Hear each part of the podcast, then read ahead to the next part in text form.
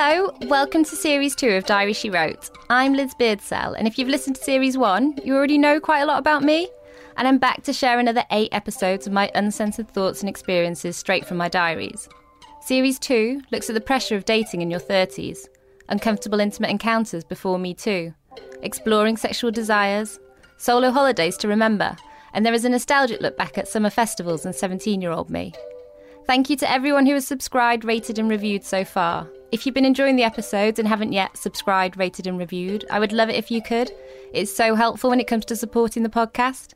And if you know anyone who would also enjoy the stories, please do tell your friends. Send them a voice note, share a screenshot of the podcast on your stories, tweet about it during your lunch break, write about it in a letter. I love a letter. Or maybe buy them a diary. I've loved hearing your feedback, so please do continue to contact me at info at diaryshewrote.com or message me on Instagram at diarysherewrote, where I share regular snippets from my diaries. As with Series 1, the episodes are not in chronological order, but there are overlapping storylines and characters running throughout, so I recommend that you listen in order. From Series 1, Episode 1. A new episode will be shared next Sunday at midday. All names and some factual details have been changed to protect people's identity. This episode contains sexual content and language listeners may find offensive.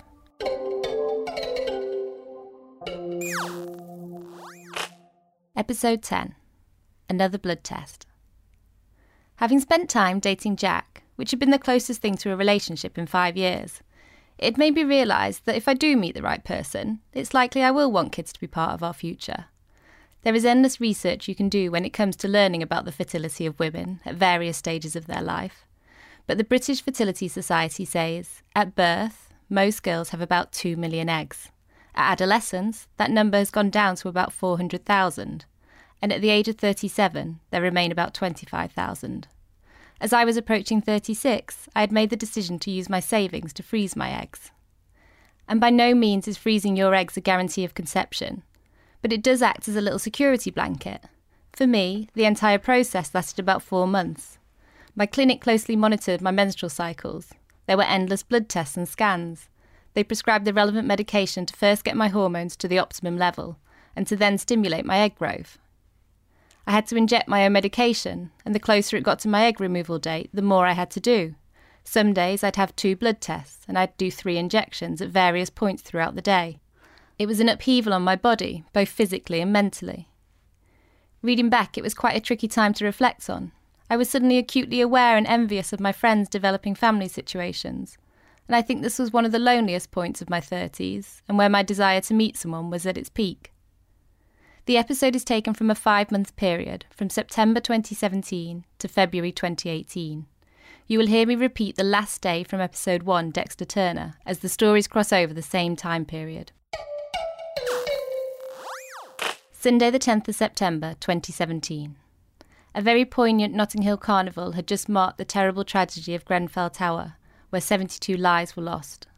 Harvey Weinstein was just about to be accused of sexual assault for the first time, kicking off a two and a half year battle to place him behind bars. And the incredible Jacinda Ardern was just about to be elected as the youngest female head of government for New Zealand at the age of 37. I am 35, and I am just picking myself up from yesterday, the end of episode 9, Hold My Hand, when Jack ended things. And when I say things, I mean dating. Just two people getting to know each other to see if a relationship was an option. Woke up early and had a little cry, and then thankfully got the motivation and energy to go for a run. I'm sure it's almost been a year, but I ran 9k. I really surprised myself. I didn't cry either. During the run, I was going over yesterday in my head, but I didn't come to any new conclusions. I ran along the canal, through Victoria Park, London Fields, and Dalston. Part of me wanted Jack to see me, so he would think, oh, there she is, just getting on with it. I went down to Columbia Road and bought some plants and house flowers, as they always cheer me up. Beth rang, and I talked her through yesterday. I downloaded Happn too. I need a distraction. But as expected, the dating apps are still a little deflating. I put on my profile I was looking for a relationship. Part of me wanted Jack to message. He's changed his WhatsApp picture back to his original. I want to know why. Monday, the 11th of September. Simone started today. She seems nice, confident, conscientious. I had my gym session with Faith and told her what had happened with Jack. She gave me some really lovely compliments. I wish I could see what others see in me so I could have more belief in myself. Tuesday, the 12th of September. I'm starting to feel better about the Jack situation.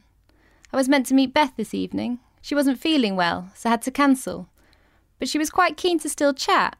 I thought, oh, maybe she's pregnant. And she is. I'm so pleased for them. But I can't help but feel a little sad and left behind. All of a sudden, I'm starting to want a family and it's so far out of reach. I was on Happn again this evening, looking for a husband. Wednesday, the 4th of October, three weeks after Jack ended things. I met Heather for dinner. I mentioned that she might like Jack's housemate and suggested setting them up, and she was like, Go on then. So I messaged Jack saying, Hey, how are you? Hope you're good. I'm with Heather. She's back from travelling. Do you remember I thought she might get on with Eddie? I was wondering if he would be up for being set up. He replied almost straight away, as he always did, saying, Hey, I'm good. Just back from Berlin. How are you? Yeah, I'll ask him. And we set them up. It was good to chat to him briefly and clear the air in case we bump into each other. Sunday, the 8th of October. Oh, I forgot to say, Jack messaged yesterday. I was so excited to see his name pop up on my phone, thinking, yes, he wants to carry on chatting. But it's the text you never want to see from someone you've been sleeping with. He said he was showing symptoms of chlamydia and asked if I'd been checked recently. I do need to get checked again as part of the egg freezing process, and it will be good for peace of mind. Thursday, the 12th of October. After paying my deposit online a few weeks ago, I had my first appointment at the egg freezing clinic today, and I had to pay another chunk of money for the doctor to talk at me about the whole process, reading off the same speech, drawing the same diagrams, answering the same questions he no doubt does day in, day out. I need to request some tests from the doctors to provide a printout to show I'm clear of any STIs. Friday, the 13th of October. I was excited for Friday the 13th. I felt like I was going to have a great day, and for part of it, I did. But Jack messaged to say his results had come back positive for chlamydia. Fuck, have I given it to him? How long have I had it? Who do I need to tell? The sexual health clinic was fully booked. I'm going back on Monday. Saturday, the 14th of October. I went to stay with Dawn and Tim. Stepping into their home is like stepping into happiness. The kids are just so lovely and fun to be around. I sat with the boys watching a film and then rescued Lillian from wetting the bed. She's so adorable. It's just so lovely holding her and her hugging you back. The babysitter arrived and then we headed out to a taco bar. I got stuck with some intense guy on coke who kept repeating himself. Came back at midnight. I thought we'd go to bed, but they put music on and we danced and chatted in the kitchen. Looking on at that moment, I felt quite envious of their life. They've really nailed it. Surrounded by great family and friends, a lovely home, the best kids, and their loving life. I wanted to be dancing with my boyfriend in our kitchen. Monday, the 16th of October. Went to the hospital to get my STI test. Had a nice nurse. She said that as I'd been sexually active without protection with Jack, it was almost certain I would also have chlamydia and gave me four tablets to take then and there. Wednesday, the 18th of October. Jack messaged to see how I got on. I was thinking, does he want to carry on chatting? Is he using it as a reason to keep in touch? Not for a relationship, but as mates. I'd like that. Monday, the 23rd of October. I got my test results and thankfully I only tested positive for chlamydia. I let Jack know and then messaged the seven people who may be affected and should really get checked too. I still need to tell Dexter. Friday, the 27th of October. The last diary entry from episode 1, Dexter Turner. Met Willow for breakfast, returned boots, and got the train home. Long delay, so only just made my doctor's appointment. I messaged Dexter now I was out of Birmingham and let him know about the chlamydia, and I wasn't expecting a response, but after an hour I could see he was typing. I had to take a screenshot in case I'd imagined it but the message came through saying, Crikey, hi, I was tested in February 17 and October 17, and if I remember correctly, we hooked up in November 16. And apologises for not replying. He said he'd been busy and out of Birmingham this weekend and told me to enjoy the city. I replied and said, Good to know, helps me figure out who gave it to me. Appreciate the apology for not replying. I was in Birmingham on Tuesday, not this weekend. I wanted to say, Don't contact me again when you're high, but it felt like unnecessary drama. I also wanted to say, but do contact me when you're sober. But I need to accept he's not interested. He had his chance when I said I'd be in Birmingham and he didn't reply. I went to the doctor's. My period had started and I was feeling a bit emotional. The doctor called me in, a dithery man, younger than me, a bit meek and socially awkward. He kept apologising for his printer not working and then asked what was wrong with me. I said I'm freezing my eggs and handed him a piece of paper explaining I needed results for the three things listed. He looked at the paper and then at me and said, I don't know what AMH is, sorry. No one has ever asked me that before. You're the first person I've had who's freezing their eggs. Can you find out what it is and come back? And I said, No, I'm not coming back. I had an appointment last week and it was cancelled and it's impossible to get an appointment. Let's Google it. He said, No, I don't want to Google it. That's not professionally or medically okay. So I said, Well, let's ring the clinic and find out what it is. He did, and he said, No, AMH, not on the NHS. We don't offer that service. And then he changed his mind and gave me two pieces of paper with what I'd asked for written on them. And I was like, Is that it? I've booked to have these tests. That's why I'm here. And he said, Oh no, you need to book a blood test at reception with the nurse. I wanted to scream at him, and tears were welling up. I packed up my bags and he could see I was crying and he felt awful and asked if I wanted to talk and if he could come to reception with me. I just had to exit. And then he came and stood with me queuing for reception and asked, Why are you in such a rush? I wanted to shout at him because I'm almost 36, I'm single, I'd like a family, and I'm having to freeze my eggs. And every day my eggs are dying, you fucking idiot. That's why I'm in a rush. But instead, I just smiled and said, It's fine, I'm okay, and tried to make him feel less mortified and upset. I walked home holding back the tears and then exploded when I locked myself in. Had to sort myself out to meet Beth. Went to Wilton's Music Hall to see the new Les Enfants Terribles production. So entertaining, but made for kids. And I was watching, thinking, I wish I was there with Jack and our kids. Monday, the 30th of October. Beth had her three month scan today, and everything is looking good. She shared the news with the school WhatsApp group, and for the first time ever, I felt left out over kids and twinges of jealousy as I'm now the only one without them. And this is the last emotion I want to feel when my best friend is pregnant. Saturday, the 11th of November. I managed to pull together a great outfit for my birthday drinks, and thank God I looked nice, as Jack was coincidentally in the pub. Luckily, he saw me just as I was telling a great story. Everyone was laughing with me. I had a solid 15 friends on the table, so I would have looked popular too. He came over and said hi, chatted, and he bought me a drink. And then he sat on a table next to us, and I was conscious of him all night. I caught his eye a few times, and then he came to say bye when he left. It was so nice to see him. I doubt I could be mates with him. I'd fancy him too much. Monday, the 13th of November. I turned 36 today. Christ. I would be fine if I'd found a partner and we had a kid on the way, but I'm so far from that. Friday, the 24th of November. Six weeks since my first egg freezing appointment. My period started yesterday, so I had to go to the clinic for a blood test for the start of my monitoring cycle. They rang me in the afternoon to say something about my hormones being quite high and asked me to come back next week for another blood test so they could check it again. I looked at the medical term she'd referenced and saw the words tumour, cancer, infertile, so I stopped looking and instead just had a mild internal panic at my desk. Saturday, the 25th of November. You know, I never would have thought, at the age of 36, I'd still be getting upset and crying on my way home, but it turns out emotions never stop. Saturday, the 2nd of December. Had netball, and then went in for a blood test feeling a little nervous about the outcome. I got the results around 3 pm and it was all positive, so it means I can now start the next step of the process, weeing on a stick to confirm ovulation. I made a chili con carne and watched films. I thought about Jack as I do when I feel lonely. He messaged this evening. We had a nice chat. I want to know why he messages. Does he want to be friends, or is he still thinking about me the way that I think about him? Man, I really want to fall in love. My friendship group is shrinking, so I've had so many Friday and Saturday nights in recently. Now is the age I should have a baby and be stuck at home for that reason. Tuesday, the 12th of December, two months since my first egg freezing appointment. Had my final blood test to confirm I'd ovulated, and all good, so that's my monitoring cycle done. Monday, the 25th of December, Mum made scrambled eggs and smoked salmon for breakfast. We opened our presents. I get the same every year. We had a nice lunch, and Mum got us to play a game, which was fun. I really hope I have my own family one day, so we can start our own Christmas traditions. Tuesday, the 26th of December. Jack is on my mind.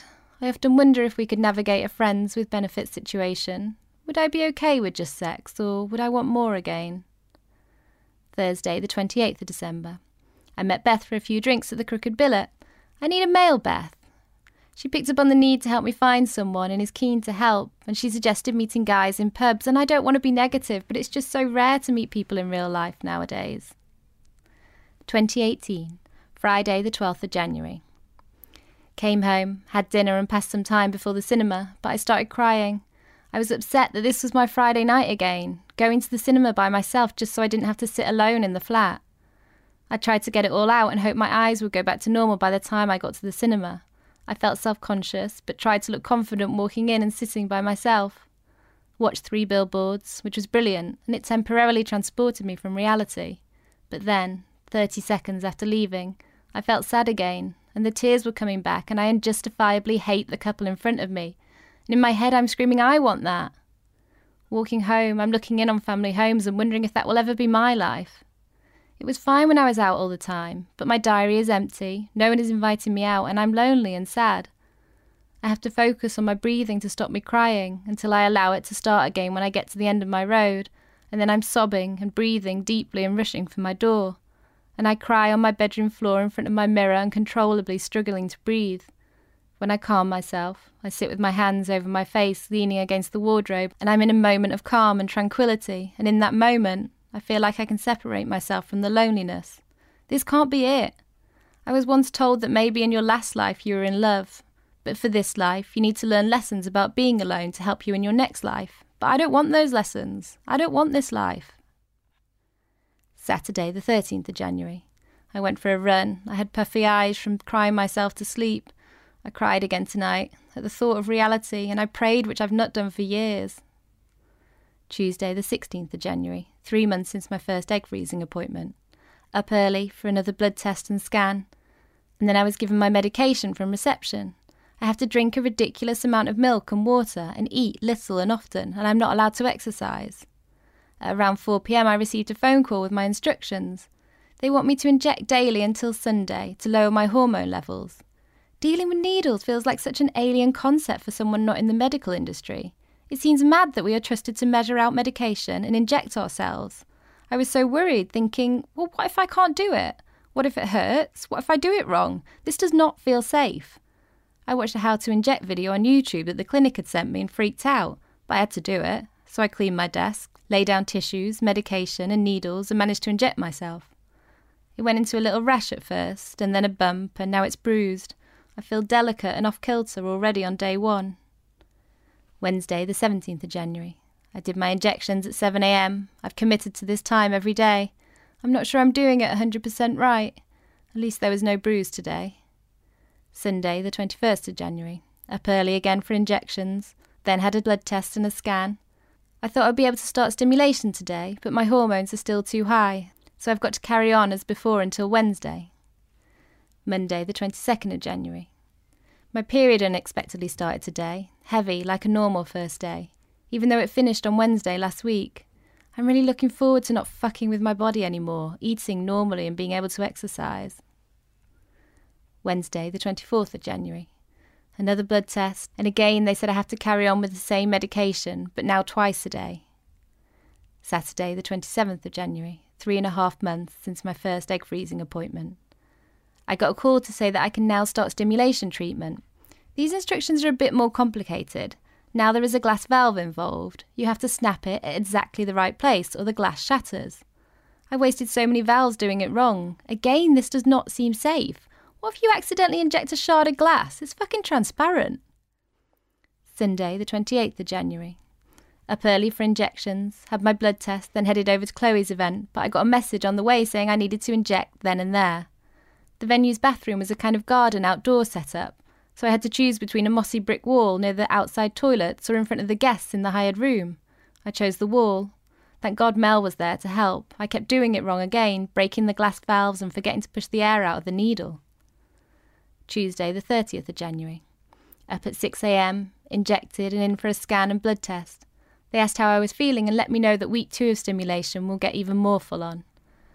But by the end of the day, I already feel terrible, exhausted, shaky, gross, and I have a headache.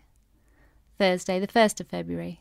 My ovaries feel heavy and full. I feel faint and like I'm moving in slow motion.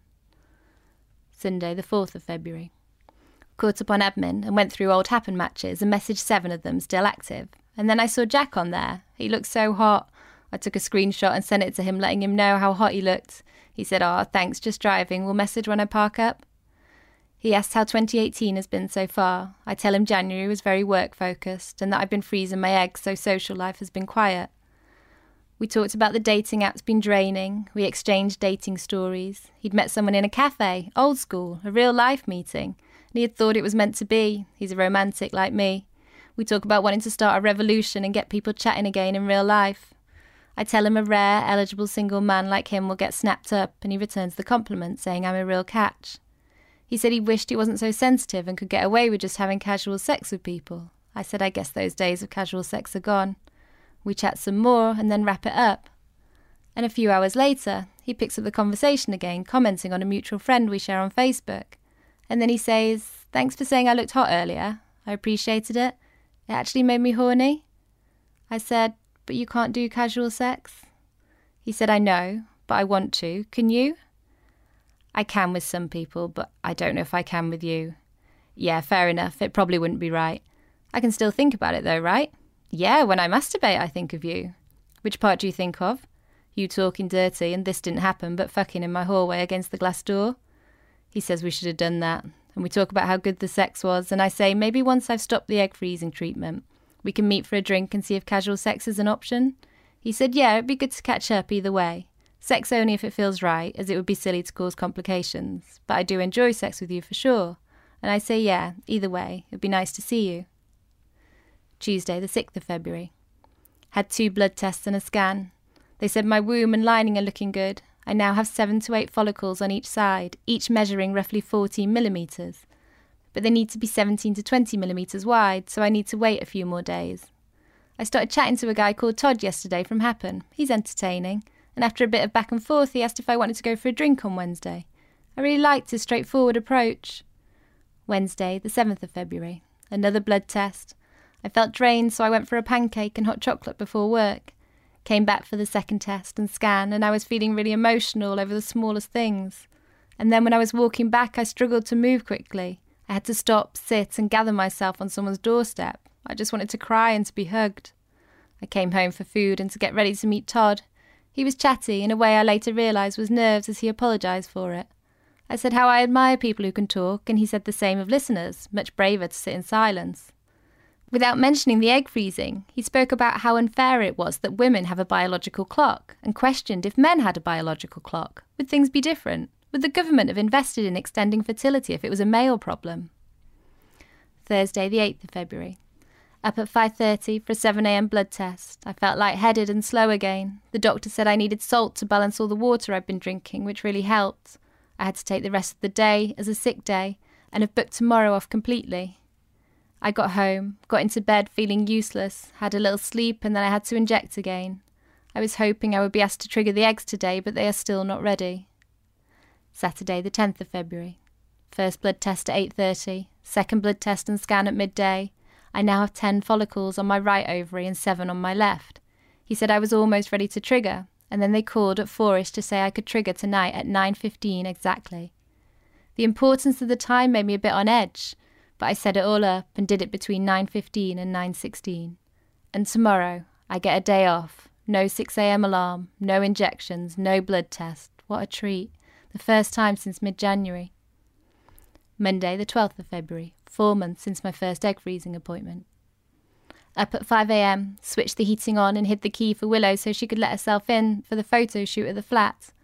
I arrived at the clinic at 7am and had my initial chat with them. I found out I have to drink four litres of water and a litre of milk every day for another two weeks and have to continue eating small and little every few hours. That made me so sad. I want to get back in shape. I feel so overweight at the moment, and there are only a few things I feel comfortable wearing.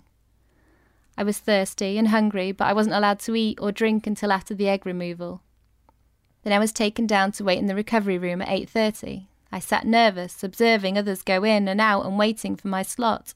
A lady had to jump the queue as she was about to ovulate. She was a total hypochondriac, adding unnecessary drama to an already pressured situation.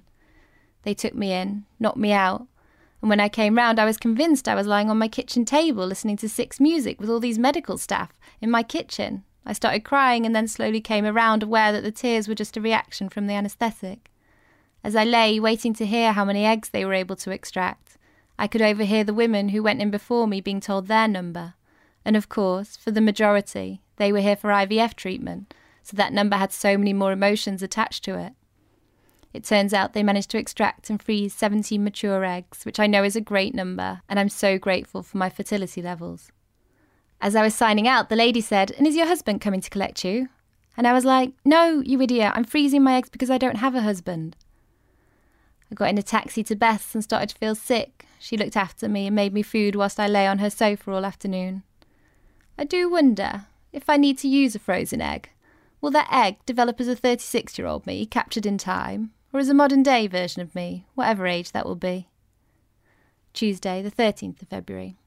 Nice to be back at work and in the office. My ovaries have been feeling really swollen today and I generally feel gross.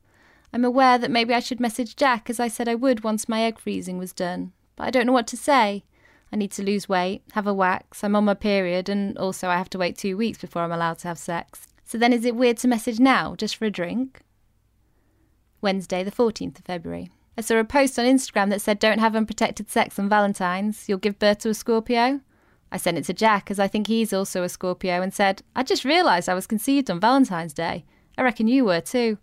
So my eggs are all tucked up in the freezer. They got 17. I'm free tomorrow night if you want to meet. I can't have sex for two weeks, so it would just be drinks if you wanted to catch up. He replied straight away saying he'd love to, but he had a work event and suggested next week. So we're meeting on Tuesday. And then he wished me happy Valentine's. Tuesday, the 20th of February. I was meeting Jack tonight. I came home, changed into my jeans so I felt more comfortable, and put on some nice underwear, and then set off to the Prince George feeling good. I felt like I was going to meet a friend and had moved away from that excited date feeling. I arrived first, and then I saw him in the reflection of the bar mirror standing behind me, looking so hot, as always, and so like someone I want to be my boyfriend. It was quite natural from the start with chat about relationships, dates we've been on, family, work, egg freezing, and I thanked him for being one of the reasons I chose to freeze my eggs having realised if you meet someone that it's more likely to trigger a maternal desire. We were quite touchy throughout, but it was getting more so as the night went on. And then there were these moments that we'd shared before that would normally have led to a kiss. But then he said, I really want to have sex with you, but I don't think it's a good idea. And I felt disappointed. I think partly as he'd said it first, and partly because I thought he has said that because he thinks I still have feelings for him, and he doesn't want to hurt me, which is maybe true, I wish I knew how I'd feel after we'd had sex. I agreed with his comment, but we kept saying that we both wanted to, and then we discussed if a casual sex situation would stop us meeting someone else. He gave me a lift home, which I was hesitant over, but ignored the no seatbelt situation and accepted. It would have been weird not to. And when he dropped me off, I said, I'm going to kiss you on the cheek, just so it was really clear that I wasn't going for the lips. But the tension was high and we both wanted to kiss. I got in and he messaged to say it was probably a good idea we didn't kiss and that I was a wise woman. But I've thought about it more and thought, well, maybe those miserable Friday and Saturday nights could be spent having sex with him instead of alone, and I proposed that idea. He agreed and said it was worth a try, but only if I was sure, as he really didn't want to upset or complicate anything, as he really respected me and he didn't know if he could deal with it either. I'm still worried about getting hurt, but as we're both honest, I know we will say if it's not working. And if we don't try, we'll always wonder what if. He said, You look really hot tonight. I said, Thanks. He didn't see what was underneath. He said, That's not fair. Any hints? Black lace. It's not really a hint, that's just telling you. He said, Was it worn on purpose? I said it was, but to make me feel good. And he asked, Did you expect to have sex? Saying he felt like he'd missed out. I said, No, I 100% knew we weren't having sex. But this was only because I wasn't allowed to. If that two week restriction hadn't been there, who knows what the outcome would have been. Friday, the 23rd of February. I was playing on Happn and thinking about Jack, and I just thought, why can't we just fall in love and be done with this dating app rubbish? And started to think, shit, maybe I can't handle this Jack plan. Sunday, the 25th of February. Got up at 9am and chatted with Jack. He's off to Berlin next week, so we've booked in the 9th of March for sex. I let him know I was off to Columbia Road and he asked if I wanted a friend to join me. We met for brunch at Layla's, which was nice, and then walked to House of Hackney, Goodwood, and the Flower Market. It's the Sunday I've wanted for so long. A lazy day with your really hot boyfriend. I was finally one of those smug London couples. But he's not my boyfriend, and we're trying to navigate a friendship. Which is fine, as I know there isn't enough there for a relationship. We said bye, and it had been nice. I cooked a roast. Jack messaged to say I really enjoyed hanging out as mates today and that he didn't want to mess a friendship up by complicating it with sex. I replied saying I actually feel more sure about casual sex after today. He instigated sex chat. But I've not done that before. And I said, sorry, I don't know where to start. And then he came back with, okay, fair enough. I would just have to think about running my tongue over your wet clit then. And then he had me and we sexted, and in about 10 minutes, we'd both come. Thursday, the 8th of March, International Women's Day. I was walking to netball and I felt a tap on my shoulder and screamed as I do when I'm surprised. It was Jack, a nice surprise. He'd been having dinner in a restaurant and had seen me walk past, so left his mate and ran after me. He's so adorable. I wish it would work between us. We played a great game and won 18 4. Jack messaged and asked how the match was, and we had a nice chat. I just wanted to say, I keep thinking about you. Let's try again. Maybe I like him more than I thought. He's taken up more headspace than I expected, but I'm still confident that if I met someone else, I could easily switch it off. Sunday, the 11th of March. I've been checking my phone all day, hoping Jack will message, and I got upset and drafted something to get my thoughts out my head. I don't know if I'm brave enough to send it, but it says, Sorry if this is out the blue, but I'm thinking about you too much, and when you message or when I see you, I get that excited feeling and I may be hopeful that this new contact may turn into something more. I had thought knowing we didn't work, we could be friends, and I really want to be, but I think I need to cut back on the contact. Part of me hopes by sending that message he'll be like, I don't want to not see you, let's try again. But I also don't want to not see him, so I don't want to send it. But I'm so fed up of being sad. I want someone to stop the loneliness, and I know when that happens, I'll just find something else to be sad about, but I'm ready for a different kind of sadness one that I can share with someone and they can help me with. Monday, the 12th of March. I finished drafting a message for Jack. I sent it to Beth and Willow for approval, and they both said it was good. And I ran it by Grace too, and she suggested adding in a line to ask if he was having those feelings too, which was a really good shout. And then I sent it this evening. He rang me straight away and said, Thank you for your honesty. He really respects me. He had thought that by hanging out more he may develop feelings, and wondered if he'd rushed the decision last time, but sadly I could hear he wasn't feeling what I was. He said he'd be there if I ever needed him, and maybe one day we could be friends. I feel so sad that it stopped again, but partly relieved it's for the best. I really thought the last time when we were messaging that he was also on his phone, not wanting the chat to stop and wanting to just tell me he likes me. Tuesday, the 13th of March. I woke up to a message from Jack saying, I hope I didn't cause too much confusion. I genuinely wanted to and enjoy spending time with you. You are a wonderful person. I wasn't going to reply, but then I did, saying, There was a small part of me that thought you might have also been having those feelings, so I had to check to clear up my confusion. But I was expecting yesterday's outcome. It's been nice hanging out again. Take care. He replied again to say, At first I wanted to hang out together, but then I saw you and I remembered that there were so many good things about you and then I wasn't sure what I wanted, but I knew I didn't want to upset you. I told him he didn't upset me, and he was always open, honest, and respectful, and I guess that's done again until next time.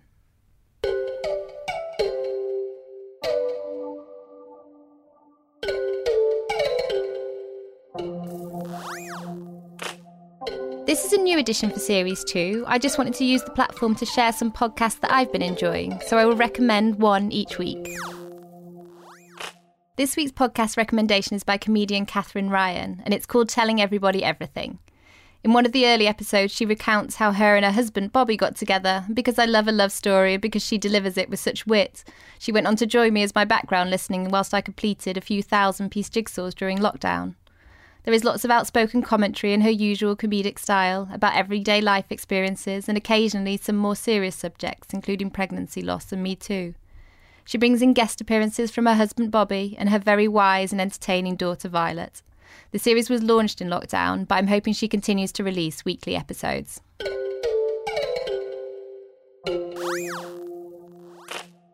Thank you for listening. I hope you enjoyed Diary She Wrote. I'd love to hear your feedback, so please do contact me at info at diaryshewrote.com or on Instagram at Diary She Wrote. And if you're enjoying the stories, I would love it if you could share them with friends, rate, review, and subscribe wherever you're listening.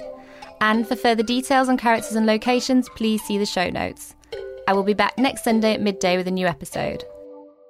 Diary She Wrote was produced in partnership with Birdlime Media, with original music by Ethan Illingworth.